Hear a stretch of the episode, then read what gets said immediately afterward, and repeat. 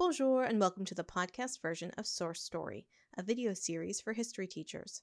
Each episode of this series features a conversation around a primary or secondary source that teachers can use in their classrooms. Given that the original version of this conversation was held in English, so too is this podcast episode. Watch the video, available on YouTube, to see the details of each source, and visit our website, sourcestory.ca, for resource links and lesson activities.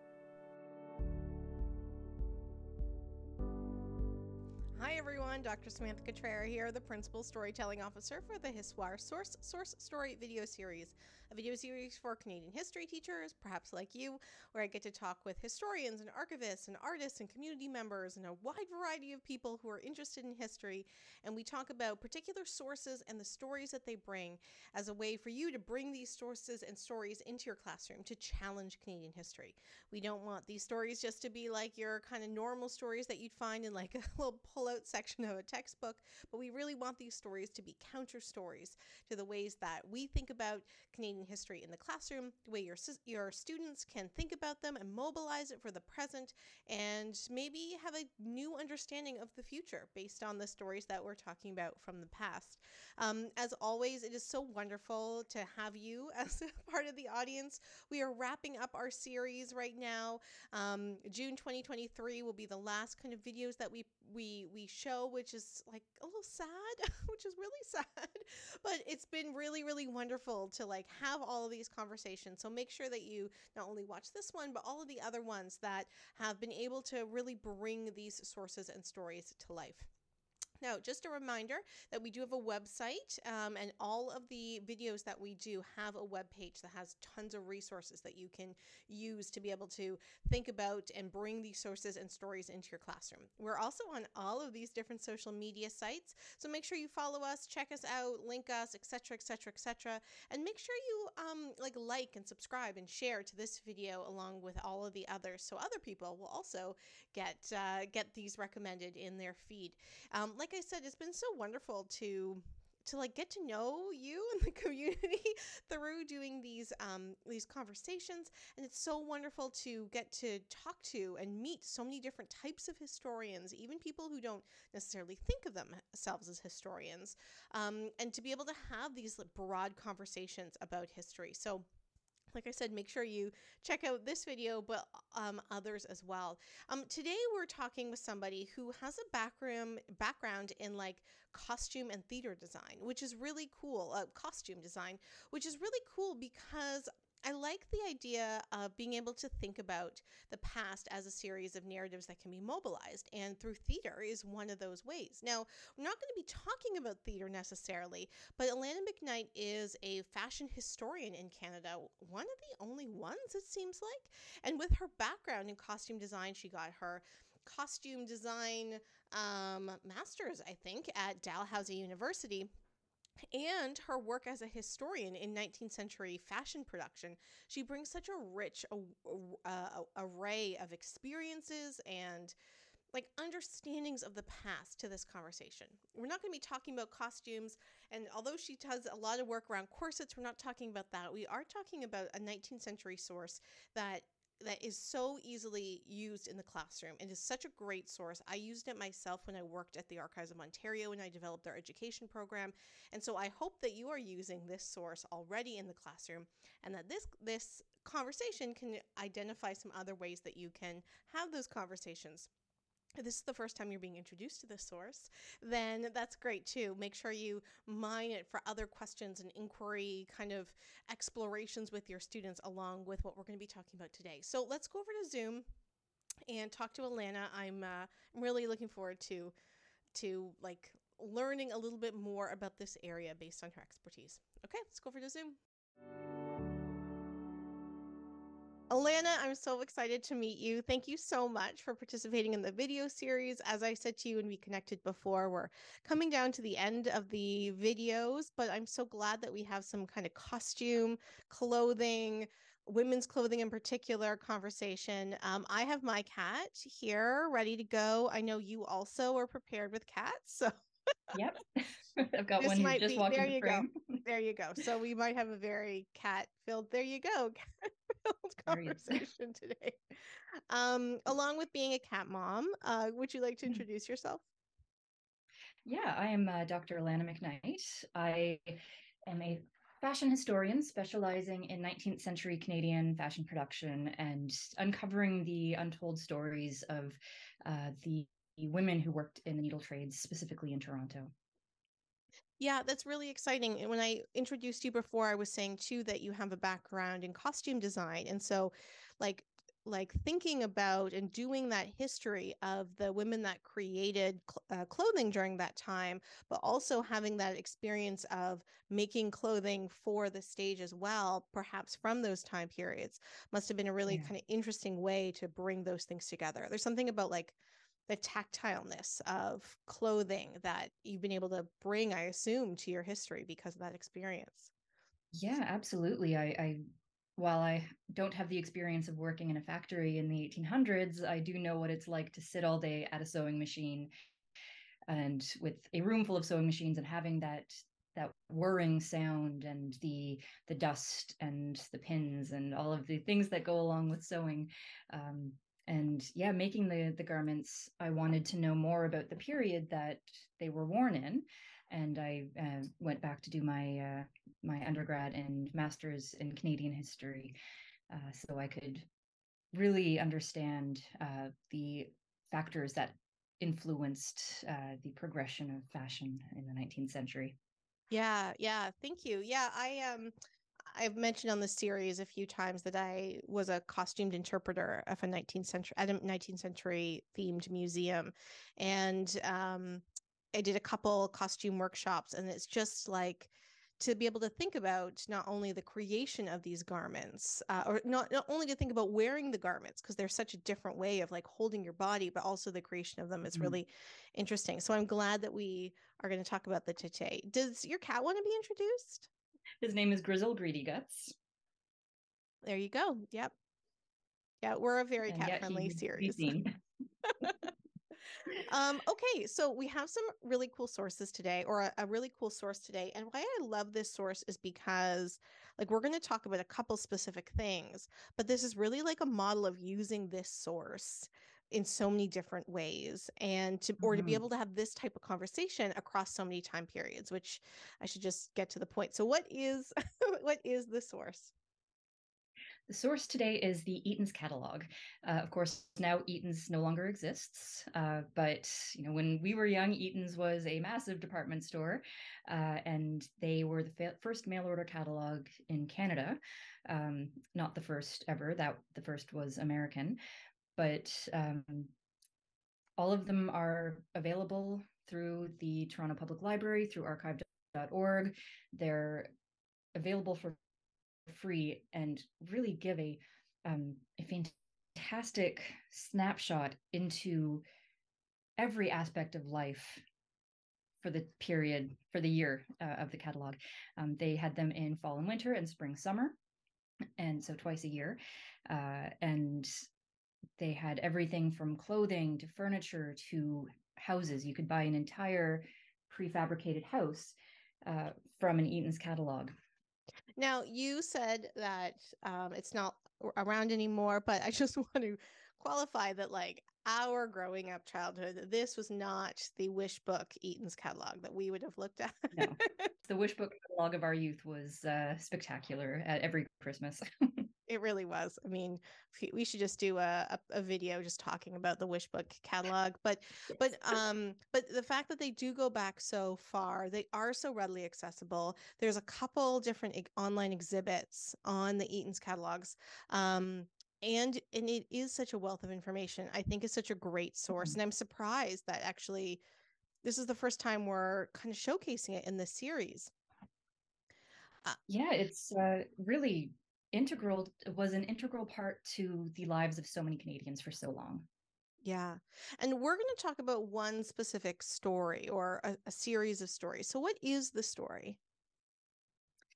The story is uh, the development of fashion in Canada and the moving away from women and mothers making clothing for their entire families to being able to order clothing pre-made uh, and creating leisure time uh, for Canadian wives and mothers, but also kind of the, the hidden story of westward expansion and, and settler colonialism um, and making fashion accessible to people in, in further west regions of Canada that hadn't been urbanized as much as uh, as the east. Mm-hmm, mm-hmm. And you have given us a couple, like a, a spread for us to look at. I'm going to go to screen share. Hmm. Um, so do you want to give us some context on these pages um, and and where it's from, uh, and then we can kind of get into those big themes that you introduced us to. Yeah, absolutely. So this is a page, a spread from. Um, you can see it's page three, two, and three. So right at the beginning, uh, the catalog opens with dressmaking and ladies tailoring, uh, which gives you a clue for who was doing the shopping. Right? It's um, the hidden, unpaid labor of 19th century wives and mothers whose responsibility it was to manage the entire household economy, um, literally holding the purse strings for the family. Uh, they were responsible for dressing them themselves, their children, their husband. Um, before they were able to buy clothing pre-made, they were responsible for making and mending clothing for for their entire family. So the fact that it opens up right away with women's tailoring is an indication that this is the uh, the client that they're trying to reach. And it, it includes instructions on how to mail order clothing to measure. So we think now of ordering clothing online. We just select the size, hit uh, purchase, and uh, something arrives in a couple days. In 1899, it was a matter of sending in your measurements so that the clothing that was being made to order made, was made to fit you. So it wasn't a standardized standardized size, and just hope that your body fits the standardized size, uh, which so seldom happens. Uh, and it's it gives instructions for where to measure, what measurements to include, um, and it the subsequent pages have um, textile options, trim options, button options. So you could customize what you were ordering. Um, the next page shows some of the uh, the fashions of the day, the 1899 fashions, and there are pages and pages of these with options to customize. But it also includes how to take a measurement, how you know taut the measuring tape should be, um, and yeah, there's uh, below that is the suggested trims. Um, so they're giving you suggestions about what would look um, fashionable. Uh, and these are things that knowing how to measure and what measurements to take were things that previously were taught to young women as they were growing up so that they would be prepared to make clothing for their family. But it by 1899, we uh, they had gotten so used to buying pre-made that these little reminders were necessary to ensure fit. Yeah, what's interesting about this is that, you know, when you are talking about something that women in the household, uh, mothers in particular, wives would be doing in the household, it's really interesting because the the types of clothing that they list here are ones that really do invite leisure time, right? Golf co- mm-hmm. costumes, wheeling costumes, riding habits, evening gowns. And so there is kind of this sense of building leisure time not only through um, not doing these activities of of creating them yourselves, but also mm-hmm. in getting the items that allow that invite leisure time. Like it's an interesting kind of kind of you know collection of moving activities into certain ways. Yeah and that really challenges the idea of what a 19th century woman woman's life was like. Uh, you know we see these movies and shows that show a representation of the 1% and they don't do much and they're you know lounging around all day in their tight clothing because they can't can't do anything allegedly um, but this really challenges one of the women in this photo is wearing uh, standing beside a bicycle for example mm-hmm. uh, this very very subtle hint of a bicycle in the background there but um, that was relatively new in the 1890s and relatively controversial as well. Um, there was actually an article in 1885 in the Toronto Star uh, talking about a, uh, a woman from the East End of Toronto riding her bicycle around and what a what a scandal it caused because um, she was wearing a split skirt. Um, so we would know it as a wide pant, uh, but the split skirt allowed her to ride on a bicycle. Well, what's interesting, even just if even if you don't recognize this as a bicycle, because it, it could also just like be a railing if you aren't looking closely. That mm. her the hem of her skirt is quite a bit shorter than the other ones as well, right? And so that's like just an interesting mm. question to ask students, right? Why do you think that this hem would be a little bit shorter? Are there other mm. kind of mm-hmm. attributes um, that we can kind of take from this? So when people did these measurements and sent them in, we see the Toronto address everywhere. Um, would this mm-hmm. then come to Toronto to be made in a factory like the ones that you studied? Yeah, absolutely. Um, they had a massive fast factory uh, took up an, an, entire city block uh, of, of, Toronto near Dundas and Yonge, where the Eaton Centre is now. Uh, it was almost right next door to their flagship store. Uh, and there were men, women, and earlier on children working in these factories, um, satisfying these orders, and uh, then they would get shipped out. There was a uh, also eventually a Winnipeg store that opened in uh, 18 or sorry 1905. Um, I should go back and say the the first Eaton's catalog was 1884, uh, and Eaton's itself opened in 1869. So it was uh, it grew in Toronto and then expanded to Winnipeg and then expanded further uh, to the rest of the provinces after that. Um, but the flagship store was in Toronto and the factory was as well. Well, moving to or having a different location in Winnipeg around the same time, only a few years away from the pages that we just saw, is quite interesting because that signals that there um that the popularity of a lot of these different mm-hmm. types of things that people were ordering in not just women's made to measure clothing but also the need for like a distribution center essentially um, that is closer to the west so you had mentioned earlier about things about Eaton's catalogs and westward expansion and settler colonialism. Do you want to talk about that maybe a little bit? Yeah, absolutely. It's very much a story that goes hand in hand with the development of the railroad and um, the expansion of the land that we know as Canada um, west from uh, the location in Toronto out to BC and um, the railroad, the Canadian Pacific Railroad, began in uh, to be built in 1881 and was completed in 1885. So right when the Eaton's catalog was launched, and they saw this opportunity to um,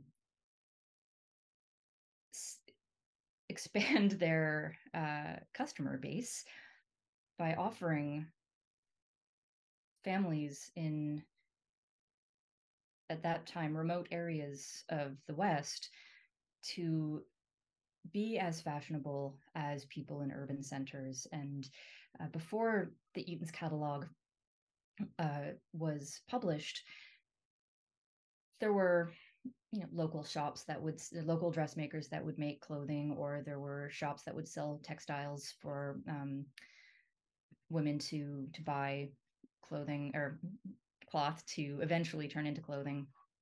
And that takes up so much time. and if you're on a farm in Alberta, for example, you're responsible for all of the life on the farm as well and raising your children and having access to clothing that you don't have to make changed um, the lives of women absolutely.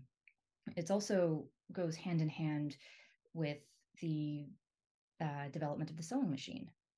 Before the 1860s, all of this was done by hand, and including in, in factory work and ready to wear clothing happened because of the sewing machine, because it suddenly more clothing could be produced faster. And that's why we have fast fashion today. It sort of um, went past the logical conclusion and into uh, dystopian horror.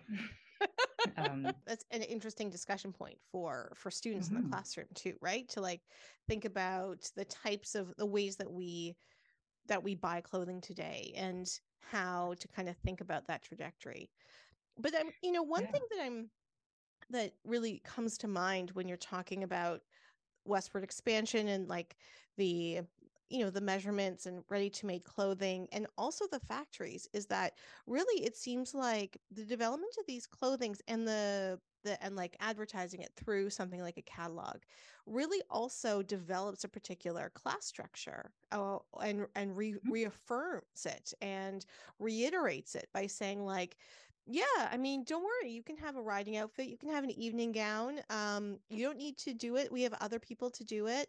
And if you are wearing these evening gowns, you can kind of think of your life separate from the farm work that you're doing and can start representing settler colonialism in your small little settlement out west as we try to make it bigger through the through the reserve system and through the the railroad like to me mm-hmm. this this like I, all i can think of is is class and the way the class cl- and class divisions um, start being shown through clothing and also the production of clothing mm-hmm. absolutely yeah it was um, very much a middle class uh, phenomenon uh, if you were of the upper wealthy class you were probably not shopping at Eaton's. You were probably having your dressmaker make clothing for you, or you would get stuff while you were on the continent um, or in New York, um,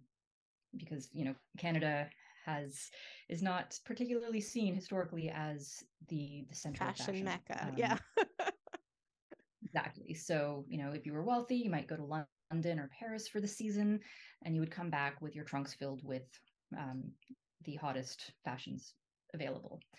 Uh, if you were lower than middle class, you might be buying secondhand.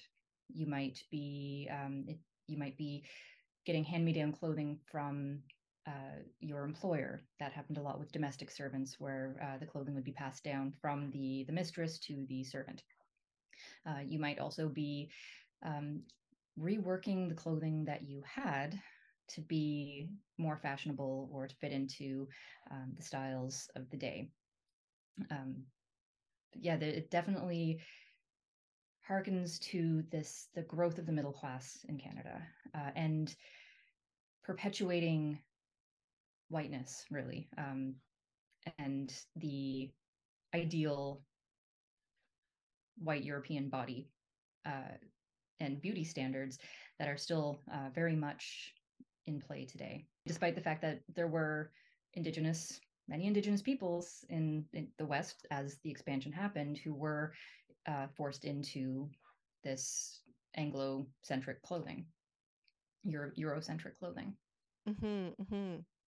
Yeah, it's um, um, it's interesting. There's a book, you probably have seen it on social media that it's about to be published or will be just published when the time this is out about um, like plus size clothing and about and like the creation of plus size clothing as a catalog as a as a category mm-hmm. because when you were doing made to measure it was just your measurements it wasn't a particular separate category and so the ways that bodies get created through fashion and even yes like perhaps those corsets that we saw um, i'll go back to screen share um, are not particularly um, tight or uh, immobile. Someone that's on a bicycle mm-hmm. could still be wearing a corset. We can still see here that there is a particular um, body shape that's being produced through the clothing itself.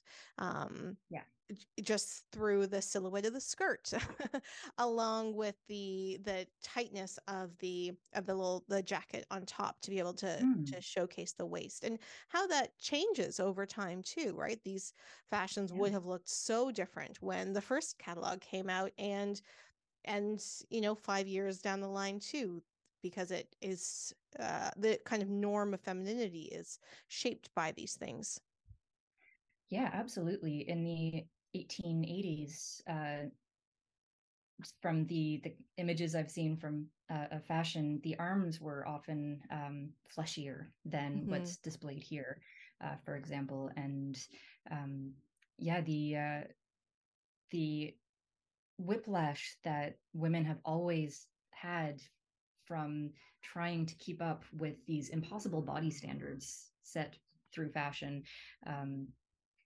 have is has always been present. Mm-hmm. One year uh, in the research that I've done, the Toronto Star gives fashion advice at, around 1899. One year saying, you know, it's time to lose weight, skinny is in, and the next year it's, you know, start gaining weight, we want fleshy women again. so it's, you know, one one year to the next, you you can't keep up, and you just can never do right in through right. what's required in fashion. Right. And that's such an important conversation, too. I know a lot of teachers teach this time period in um, like um, upper middle school, grade seven, grade eight. And, you know, uh, to be able to have these conversations about societal pressures in women's bodies and men's images too, but it is, it's a, mm. it's less of a, um, it, it's less of a kind of a broader conversation, perhaps, um, I think is really kind of interesting to think like if you were riding a bicycle or you were going to be riding um, like a, a, horse, eh, are these the types of clothing that you wanted to wear? Um, mm-hmm. When we're thinking about the creation of this type of fast fashion um, for the 19th century, not for today's mm. standards were there certain elements that were i guess were like privileged through the catalog as a way to make it um, easier or perhaps faster or more efficient on the production side? Um there were some corners that were cut uh, but there was a lot of um, you know linings were still put in by hand uh, and a lot of tasks that were considered more um, difficult were often the responsibility of tailors and men. Uh, and the young women did a lot of the um, more uh, conveyor belt style, um, doing the same seam all day, every day. Uh, this division of um, skilled versus unskilled labor within the factory was mm-hmm. very interesting. Uh, and it also speaks to um, a phase of immigration to Canada from Eastern Europe, where uh, skilled tailors who were men immigrated to Canada and worked in these factories, um, doing this more skilled labor. And uh, the the women who arrived with them were often doing the unskilled, quote unquote, unskilled labor. Now, I know um I know when I've been to I've seen a couple exhibits related to like home piecemeal work. Was that the case with something like with something like the Eaton's catalog or was it mainly factory work as a way to keep the control and to be able to ensure production? Yeah, that's a very interesting line of inquiry. Um, no pressure. Work. No, it's it's really um, it did happen in Toronto in Canada, but because it was unregulated, uh, it was a way for factory owners to undercut uh, female labor because the home workers were paid less. But it's hard to pinpoint and say, yes, absolutely, Eaton's did this because it was basically done cloak and dagger style. Mm. It was unregulated. It wasn't really tracked. Um, it was exploitative, and uh, there are just unfortunately not a lot of records um, because I think even the factory owners knew that they were doing something incredibly shady. Um, but homework, uh, just to explain what that is, is when a factory will have out, outsource the factory work to people at home. So women who weren't able to go to a job every day for 12 hours because they have family, they have children to look after, or elderly family to look after, and they have to be in the home but still earn an income. So the factories would send them bundles to work on at home. And often this was children's first exposure to work. They would snip threads, they would sew buttons on, they would do smaller, smaller work. And the entire family often would get involved in uh, this outputting system. Yeah, there, I mean, the reason why I thought of that is when you were talking about immigrant men in particular, and like um, uh, often their wives or daughters or sisters participating in kind of unskilled labor. And I think it's mm-hmm. important that we always put quotes around unskilled labor because there's a lot of um, skills in unskilled labor that someone like myself and like you with mm. multiple degrees could not do.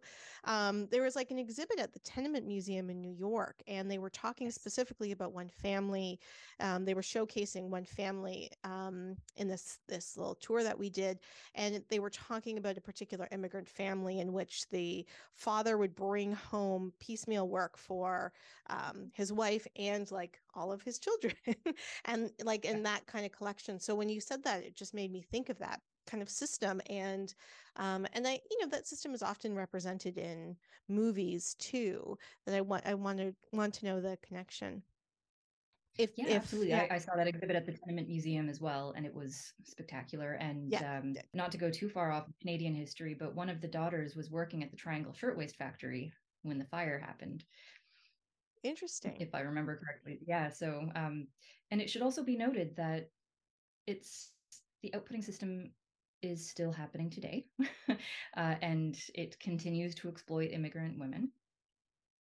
Um, and we don't think of because most of our fashions are created overseas where it's out of sight out of mind we don't have to think about it but there is still clothing production in canada and uh, it is still um, exploitative of newcomers who have these skills that they've developed uh, early on in life.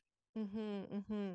Yeah, and I again, I think that connecting young people's experiences with fashion and clothing and consumerism around that to the Eaton's catalog and to the conversations about production that you can see through the Eaton's catalog is is a really mm-hmm. valuable way to get start students thinking about the future and their own responsibility um, in in this system in this capitalist system we have related to to fashion. Yeah. And it wasn't you know the, these women weren't ordering a dress a week. This would be you know a a dress for the season. Mm-hmm. uh, and again i know we hear so often of people now who proudly say they never wear the same outfit twice, which means that they are consuming at an, an like a wild rate um, and disposing at the same rate. Uh, fashion then was made with natural fibers. They weren't synthetic yet, but now it's polyester mostly, and that doesn't break down. Mm-hmm. And uh, the the quality is not something that you can rework and make into something new whereas the quality in 1899 was good enough that you could repair and mend and continue to wear and rework as the fashions change mm-hmm, mm-hmm. well i think too that even just thinking about the types of fabrics um, in the series that i did in 2020 one of the last conversations that we had talked about the importance of getting students to think historically as well as in the present about all of the different connections that one item has. And if we think about, for example, um, natural fibers such as cotton, right, that we can link that to systems of enslavement in the United States, for example.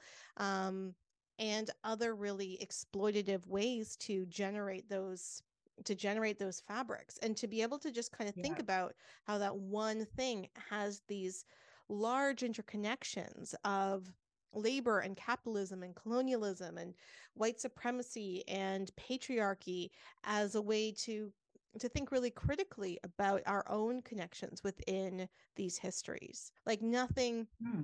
nothing lives on its own they're all matrix of matrices of connections yeah, absolutely. And, you know, with cotton, it's not just a human exploitation, it's an environmental exploitation. It takes a lot of water mm-hmm. to produce cotton. And often cotton is grown in countries that have droughts. So the water is diverted away from human need for survival to manufacturing consumer products. Mm-hmm. Uh, and, you know, there was silk on there as well. And silk has a long history uh, with trade in from Asia. Um, sheep, Canada has sheep covered. We can produce our own wool, famously have. Um, but with these other fibers that don't that can't be produced here, um, that we just don't have the climate to grow the mulberry trees to grow the silkworms or the correct uh, climate to grow cotton plants that needs to come from somewhere else and that somewhere else might have more questionable human mm-hmm. uh, laws laws around human ethics than canada does historically canada uh, has had some issues with human ethics i would like to just say that and we still do so i'm not absolving canadian history of questionable human ethics um, that are the the transatlantic slave trade did touch Canadian shores. Absolutely. Yeah, definitely. Um, I mean, it wasn't, uh, we didn't have large cotton plantations, but enslavement was definitely a factor here as well. And I think that to be able to understand our own, to be able to understand how we can position ourselves within those ex- ethics historically and in the, the present and the future, I think is important.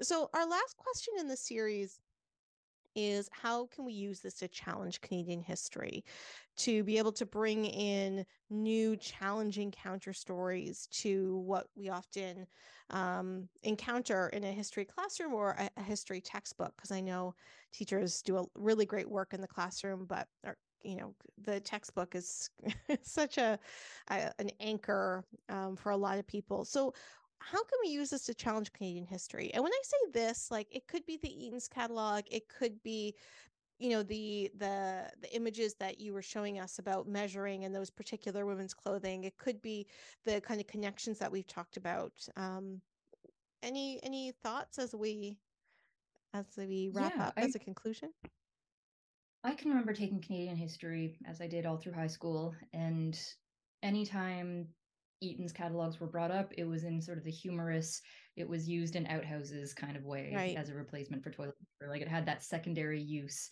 um, which, you know, it's funny to teenagers, but it has such a, a broader story of uh, that can retell the lives of the people who really did the the heavy lifting in um, in their families and in communities that were uh, expanding in the West, and that is the the women and wives of the families who, you know, even just through the act of marrying, they were erased as people. You know, in the directories after their husbands died, they would be, you know, Mrs. William Smith bracket widow. So she didn't even have her name anymore. It was just her husband's name, and she was his widow.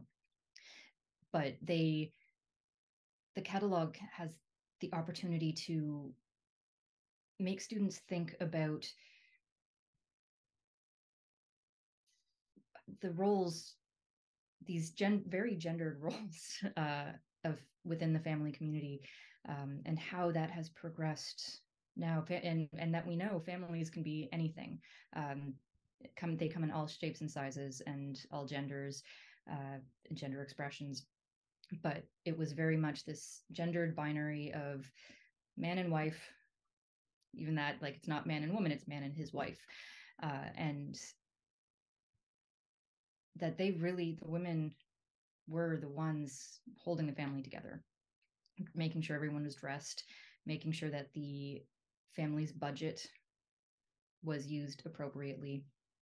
Um, it's also an interesting opportunity for students to think about how bodies were in the past and the the changing uh, expectations of bodies.